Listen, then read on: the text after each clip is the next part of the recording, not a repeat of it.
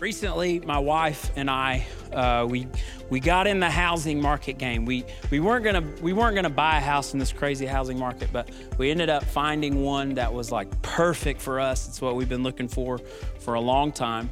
Uh, and the thing about this house is it's kind of an older house. It was built in the 70s. Uh, and, and so it's one of those what you call a fixer upper.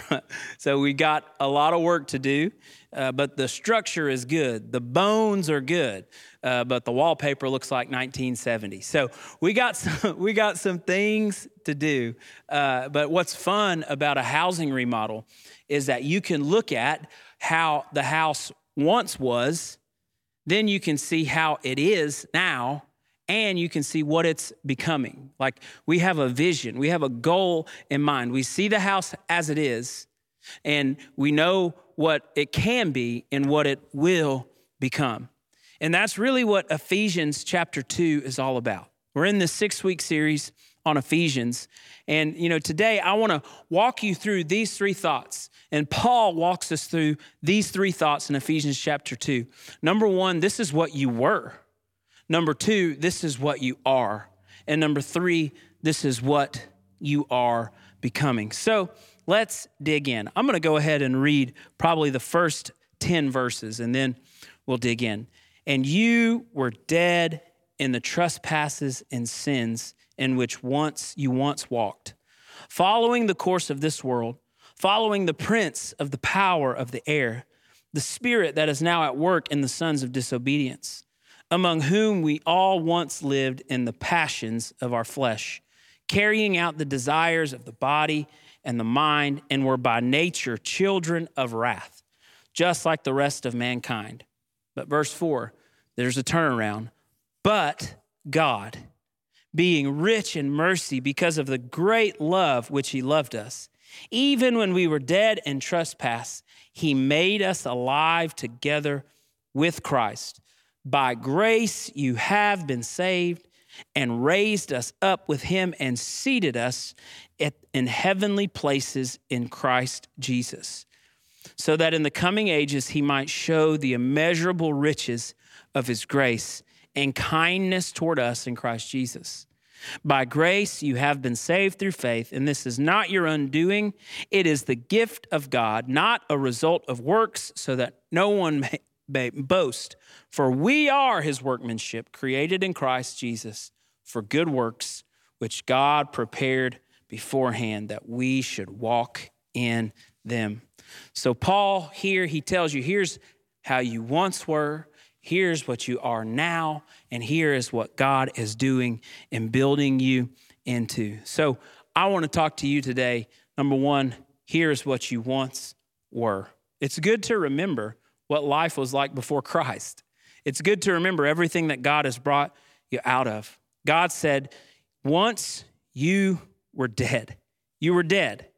To dead to be dead means to be spiritually cut off from the source of life. When Adam sinned, God told him, Surely you will die. But he did not physically die at first. Eventually, sin would result in physical death. But long before that, it was a spiritual death. You see, Adam was cut off from the life source of God's spirit. So Adam was walking and breathing oxygen, but he was dead. You know, the idea of zombies is not new. The walking dead is not new. It goes all the way back to Adam in the garden. It goes back to Paul here in Ephesians. He's saying, You guys, you were alive, but you weren't really living. I mean, do you remember what that was like before Christ? No purpose, no joy, no peace, no hope no true life. You were once dead. And not only were you dead, but you were disobedient. You were disobedient. Paul says you were slaves to the devil. when we sin, we're failing to be what God created us to be. And I mean, have you ever felt that way? Have you ever done something and then you realize, man, that's not who I am? Like, that's not the person I want to be. And you just feel like a failure. That's a sin. But Paul, Paul said you're dead and disobedient and trespass. What's a, what's a trespass? A trespass is when you do something wrong and you know it's wrong and you just go ahead and do it anyways. I don't know about you, but I've done this a few times in my life. I knew what I was doing in that moment was 100% wrong, but I went ahead and I did it anyways. What is that? that's disobedience, that's rebellion towards God. God, I know what your word says, but I'm going to do it anyways. And the devil will convince us that that's freedom. But, but it's not freedom, it leads to destruction. You know, what comes to mind is the 1960s and the, the sexual revolution that happened in the 1960s. You know, it was a it was a time where people were casting off restraint. They were casting off, you know, the idea between sex between a man and a woman that are married, and it was just, hey, whatever you feel, just do it. Well, you know, it's been several decades since the 60s. And let's look around and wonder if that idea, if that disobedience, if it's really working for us. Has it really worked? I don't think it has. I mean, look at the thousands of broken homes in our nation because people decided that the best thing was for them to just do whatever they wanted, whatever they felt. And see, when you live however you want, however you feel, you're not just only dead, you're not only disobedient, but you actually have a depraved mind. Paul says you are slaves to your impulses. I like this quote from Philip Manginelli. He says, Everyone living in freedom of excess are slaves and they can't see it. You don't experience true life by doing whatever you want. Victory is found in victory isn't found in unrestrained freedom, but in the authority to say no. James K.A. Smith says, It is a terrible and terrifying thing to know what you want to be and then realize you're the only one standing in your own way. To want with every fiber of your soul to be something different, to escape the you you've made of yourself, only to fall back to the self you hate over and over again. See, we, we've been enslaved. Sin is not just freedom to do it whatever you want, sin leads to a slave, a depraved mind. You just live by your impulses. And so not only were you dead, not only were you in disobedience, not only were you depraved, but you were also doomed. Paul said you were sons of wrath.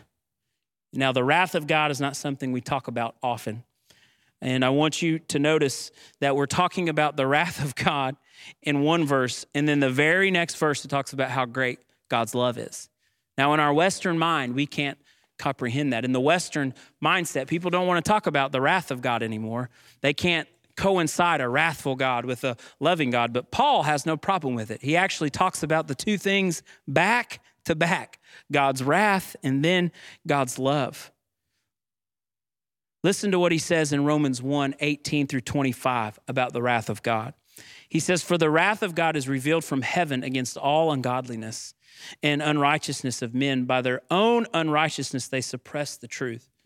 For what can be known about God is plain to them, because God has shown it to them. For his invisible attributes, namely his eternal power and divine nature, have been clearly perceived ever since the creation of the world and the things that have been made. So they are without excuse.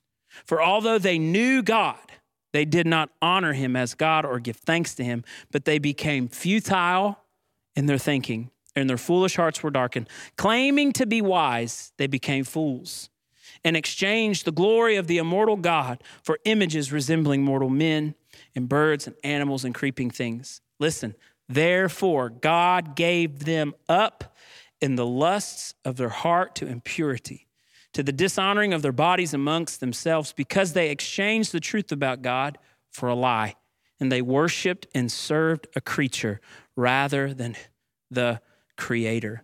The wrath of God against unrighteousness. It's real. And let me tell you one of the scariest places to be in. It's when God says, okay, you don't want me, you don't want to serve me, you don't want to honor me. You stiff arm God long enough, and He will let you have your way. A lot of people, they want to talk about how could a loving God send people to hell, but the truth is, hell is, the, is really the consequence of a person's refusal to receive the saving grace of God. God wants all to be saved. God's made a way for you to be saved, but if you resist God long enough, He will let you have your way. C.S. Lewis said something like this In the end, there's only two kinds of people one who will say to God, Thy will be done, and the other type to whom God will say, Okay, your will be done. You see, we have a choice today. We can live by our will or God's will, but living by our will leads to wrath. We need help. We need hope. And Jesus came and brought hope for us. See, the Heidelberg Confession, it says this God wills that his righteousness be satisfied. Therefore, payment in full must be made to his righteousness, either by ourselves or by another. Can we make this payment ourselves? By no means. On the contrary, we increase our debt each day. No one but God could pay a debt of such magnitude, but no, no one but man is obliged to pay it. So it follows that our salvation requires that God become a man. And this is what Jesus does by his great grace. Hallelujah. He takes us from what we once were and he changes us and makes us what we are today. And it's not just a substitutionary death. It's not just, oh, Jesus died for me. It's actually, I am crucified with Christ. Yes, Jesus did die a substitutionary death for us, but it's also a participatory death. We're not just supposed to look at Jesus on the cross, we're supposed to get up and put our lives on that cross with Jesus so that everything that happened to Jesus will happen to us. Namely, Jesus is alive, he is risen, and he's seated on high. This is what we were. We were dead, we were disobedient, we were depraved, we were doomed. But now Paul says, You're alive, you're saved, you're raised, and you're seated with Christ. This is who you are now. you're alive. The greatest secret is not trying to change yourself, but getting a new identity from Christ. We, we don't need a resuscitation, we need a resurrection. And we are alive with Christ. And He saved us. Come on, I'm, I, am, I am saved, man. I am saved from my sin. I'm saved from the wrath of God. I'm, I'm saved from my enemies. I'm saved from the things that held me bound. And I'm not only saved, I'm, I'm raised up with him. I'm not in low places. I'm not defeated. I'm not just a prisoner to my impulses, but the Spirit of God is working in me, producing fruit like love and gentleness and self control. And I'm seated with Christ in heavenly places. I love this. I love this promise today. You know, Smith, Smith Wigglesworth, he made a statement one time. He said this I always start my prayer from heaven, not earth. Think about that. I always start my prayer from heaven, not earth. What's he saying? He's saying, I'm already seated in heavenly places with Christ. And what does it mean to be seated in heavenly places? It means we have authority. We have authority from because we're seated with Christ in heaven. Man, if there's one thing about the presence of Jesus, if there's one thing about him, it is his authority. Everything is put under his feet. Therefore, everything will be put under your feet. We have victory today. So that is this is who we were, this is who we are. Who are you becoming? In 2:10 Paul tells us we're the workmanship of Christ. We're created for good works prepared before him. Now, notice the tension in these verses. I'm not saved by my works, but I am created for good works. God is making something out of my life. He's taking the past and changed it to what I am now, but man, he's got a future for me. He's got a hope for me. He is he is he is making a masterpiece out of our lives. He's the great craftsman, the great artist who's painting a beautiful picture. He's the great writer who's writing a beautiful poem with our lives. He takes us from what we were he saves us, changes us, and He has something for us. Now, that's all very personal, and that's great. I'm glad for a personal relationship with Christ. But our relationship with Christ is not just personal or it's not private, it's actually what God is doing in us as a community. And so these next few verses talk about what Christ, what we were before Christ as a community, what we are in Christ now as a community, and what God is turning us into. Let's start in verse 11. It says, Therefore, remember that at one time you Gentiles in the flesh were called the uncircumcision by what is called the circumcision, which is made in the flesh by hands. Remember that you were at that time separated from Christ, alienated from the commonwealth of Israel and strangers to the covenants of promise, having no hope and without God in the world. So, who were we before Christ? And remember, Paul specifically The Ephesians were Gentiles. And I would venture to say that most of us watching today, most of us at church, we are not Jews. We are Gentiles. We are the, as Paul says, the uncircumcised. And you know, sometimes I think we forget that we were outsiders. You know, when we read the Old Testament, sometimes we actually read it as if we are God's chosen people, that we're the Jews, or that, you know, we're, we're the Jew in the story, or we're David in the story. But really, if you're a Gentile, you are not the Jew in the story. You are not David. You are the Philistine. You are the Canaanite. You are uh, Goliath. You're the enemy of God. But God takes an outsider, He takes the uncircumcised, He takes the ones who are not the quote unquote chosen ones, and he brings them into his fold.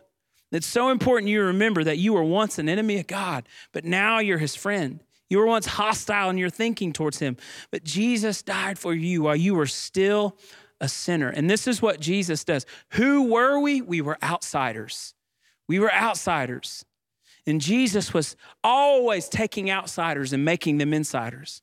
Jesus was always throwing parties for the wrong people. He was inviting the notorious outsiders of his day. He was throwing parties for tax collectors and prostitutes and lepers and blind people, people who had been pushed to the margins of society. The outsiders are the one Jesus was continuously bringing in to him.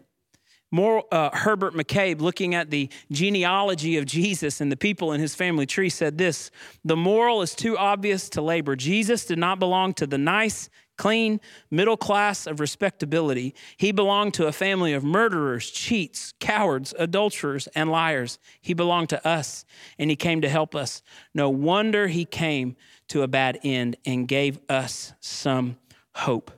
So, what am I saying to us today as a church? You need to remember, I need to remember that we were once outsiders.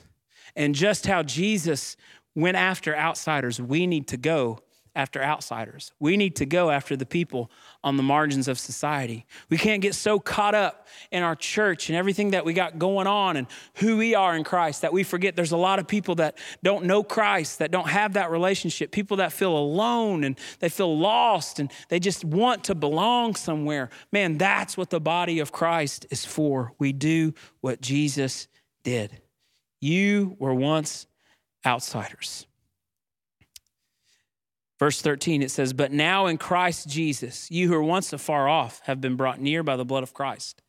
For he himself is our peace, who has made us both one and has broken down in his flesh the dividing wall of hostility by abolishing the law of commandments expressed in ordinances, that he might create in himself one new man in place of the two, so making peace, and might reconcile us both to God in one body through the cross thereby killing the hostility. And he came and he preached peace to you who are far off and peace to those who are near. For, the, for through him we both have access in one spirit to the Father. All right. You have to realize what Paul's talking about here. He's talking about outsiders who are Gentiles and Jews who are insiders. And what Paul says is he, he Jesus has taken the two that were completely opposite of each other and he brings them together to make one new man. Jesus takes the outsiders and the insiders and he brings the gospel to both of them and he creates a new creation. This is who we are now. We are one new man. And listen, there could not be a more important verse that speaks to our current cultural moment than this right here, taking two sides that are opposite of the, each other, two sides that disagree with each other on a lot of things, two sides that have pointed fingers at one another, and bringing them together. I want to talk for a moment about the racial divide in our country and how we feel these things in our own country. And, you know, one of the leading voices for me in the kingdom of God, his name is Dr. Tony Evans. He's just a wonderful preacher great uh, African American pastor who I look up to and listen to, and he's wonderful. He has a message that I wish every single one of you would go and listen to. It's called Kingdom Race Theology. Kingdom Race Theology. It's two parts, but it's really, really good, and I wish all of you would go and listen to that because he's burdened right now, and I'm burdened. he's talking, we hear so much about this thing called CRT or critical race theory. And Uh, you've heard that on news state. You've heard it. You know, it's been a buzzword around lately critical race theory. And so many people are talking. And honestly, sometimes we say things and we don't even know what the heck we're talking about. We should just do our research and study. But he breaks down in a kingdom way. He, he, he provides us a lens on how to view this thing called critical race theory, but he's burdened because Dr. Evans says Christians across racial lines are so divided right now. And he said, My phone is blowing up from people all over the country. He said, People are asking me what to do. He said, Pastors are calling me and their congregation is divided. He said, Parents are calling him and say, You know, we have black kids and white kids that used to play together and they don't think about their differences. And, and now all they can do is think about their differences. And they have this voice saying something from over there and this voice saying something from over here. And it's interfering with our relationships. And this, this, whatever this is, it's infiltrated our society in so many areas. And where do we go from here? Dr. Tony, he points to Ephesians chapter 2 in his message. And he says, This is where we go. We go to kingdom race theology. Because you see, Jews and Gentiles, it was like black and white. Two different histories, two different sides of the track. But Jesus, something greater than their history, something greater than what happened in the past, binds the two together. And so Dr. Tony has this thing he came up with called kingdom race theology.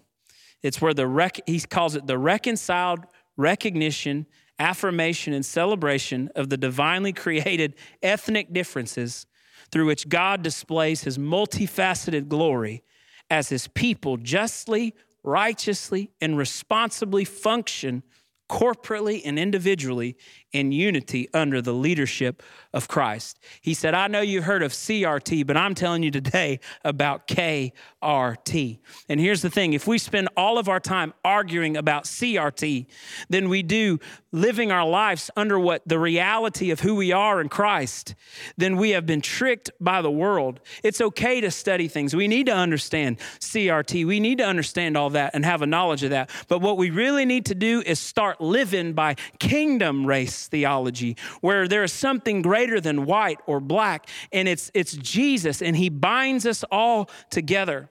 And he says, while the world is fighting out there, the church should have peace in here because we know that Jesus is going to bring every tribe, every tongue, every nation together. They all have their unique differences, but they come under one name. They are one new man. Who we are is the one new race under Jesus in the kingdom of God. That is who we are. We were outsiders, but now Jesus has brought two different people together and made them one new man. But who are we becoming? Verse 19, it says, So then, you're no longer strangers and aliens, but you are fellow citizens with the saints and members of the household of God, built on the foundation of the apostles and the prophets. Jesus himself being the cornerstone, and whom the whole structure being joined together grows into a holy temple in the Lord. In him, you also being built together into a dwelling place for God by the Spirit. We were once outsiders. God brings outsiders to the insiders and he makes one new man. But this is what we are becoming. We're becoming the dwelling place of God. You know, the house that my wife and I just bought, it might be old and it might need the wallpaper changed, but the bones are good. It's a good house. I want to tell you something today. There's a lot of people talking about church, saying bad things about church. It's old, it's outdated. We need to move on from that gathering together and doing all that. I mean, but let me tell you though, it might be old. There might be some things that need to change. Maybe we need to take a wall out here or there, but I'm telling you, the bones of the church are good. And here is what Jesus and Paul say about the church. This is why it's important. Number one, because what we are becoming is the very temple of God. The Greek word used here for temple is the word naos. In our English translation, we sometimes miss this because there's two words for temple. One is hieron, which refers to the whole temple, but the word naos is a special part of the temple. It's the sacred part of the temple, it's the holy of holies. It is it's the inner court. It's the place where only certain people can go. It was very sacred. It was where God's very presence dwelt. It was the sanctuary of God. So you better be careful before you start talking about the sanctuary of God. You better be careful how you treat the church. Yes, I know it has a lot of faults. We have a lot of things we need to publicly repent for and ask God to forgive us, and we need to change. But I'm telling you, be careful how you treat the church because there's only one thing that God says is His holy temple where He dwells, and that is His people, His corporate body, the church. And I don't know about you, but if you come up in my home and you're attacking my home, you're going to be met with some force. So you better be careful what you say and how you attack God's home.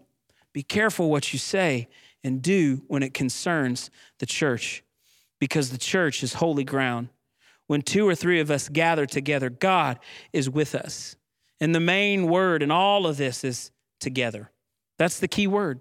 We're growing. We're being joined together. We're being built together. You see, your relationship with God is personal, but it is not private. You need people in your life. I need people in my life. I need the body of Christ. We cannot be fragmented and apart from one another. It's the corporate body of Christ that constitutes his dwelling place. And man, I can't tell you, we need each other more than ever right now. We used to be outsiders. We used to be far, but now we're near. God's brought two things and made them into one. And what's He doing with us? He's making us into the very dwelling place, the very temple of God, the very place where the very presence of God dwells. And it dwells when we come together, when we worship, when we're with one another. I want to challenge you today. Think about what you once were, think about what you are now, and think about what God is turning you into and what He's doing with us as a church. Find some people, gather with some people, even you know if it's just two or three that's why we have c groups. You know we just we're in this semester where we're launching c groups and maybe you are not comfortable in a large crowd and i, I understand that right now. You need to be careful. You need to be safe. But you can meet with a smaller crowd. Just two or three. Jesus said if two or three gather i'm there with you also I challenge you. Join a C group or find, it doesn't have to be a, one that our church puts on. Just find some believers, man, that you can get together with. Somebody that when stuff goes wrong in your life, you have a group that you can run to and help you and strengthen you because this is how we grow. We're growing up to be the body of Christ. Father, I pray for your people today. God, I pray, Lord, that they would realize who they once were is not who they are now. And what they are now is nothing compared to what they're becoming in you. I thank you that you are bringing us on a journey in our own personal lives, but also corporately. You are building us into the house of God. I pray that we would be a place where your presence dwells, that we're together in this. Lord, as we're walking through this hard season, that we're all together in this. And Lord, I pray that you would help us and strengthen those at home watching and listening today. It's in Jesus' mighty name we pray. Thank you for tuning in today, and uh, we'll see you next week right here, 10 o'clock or 9 and 11.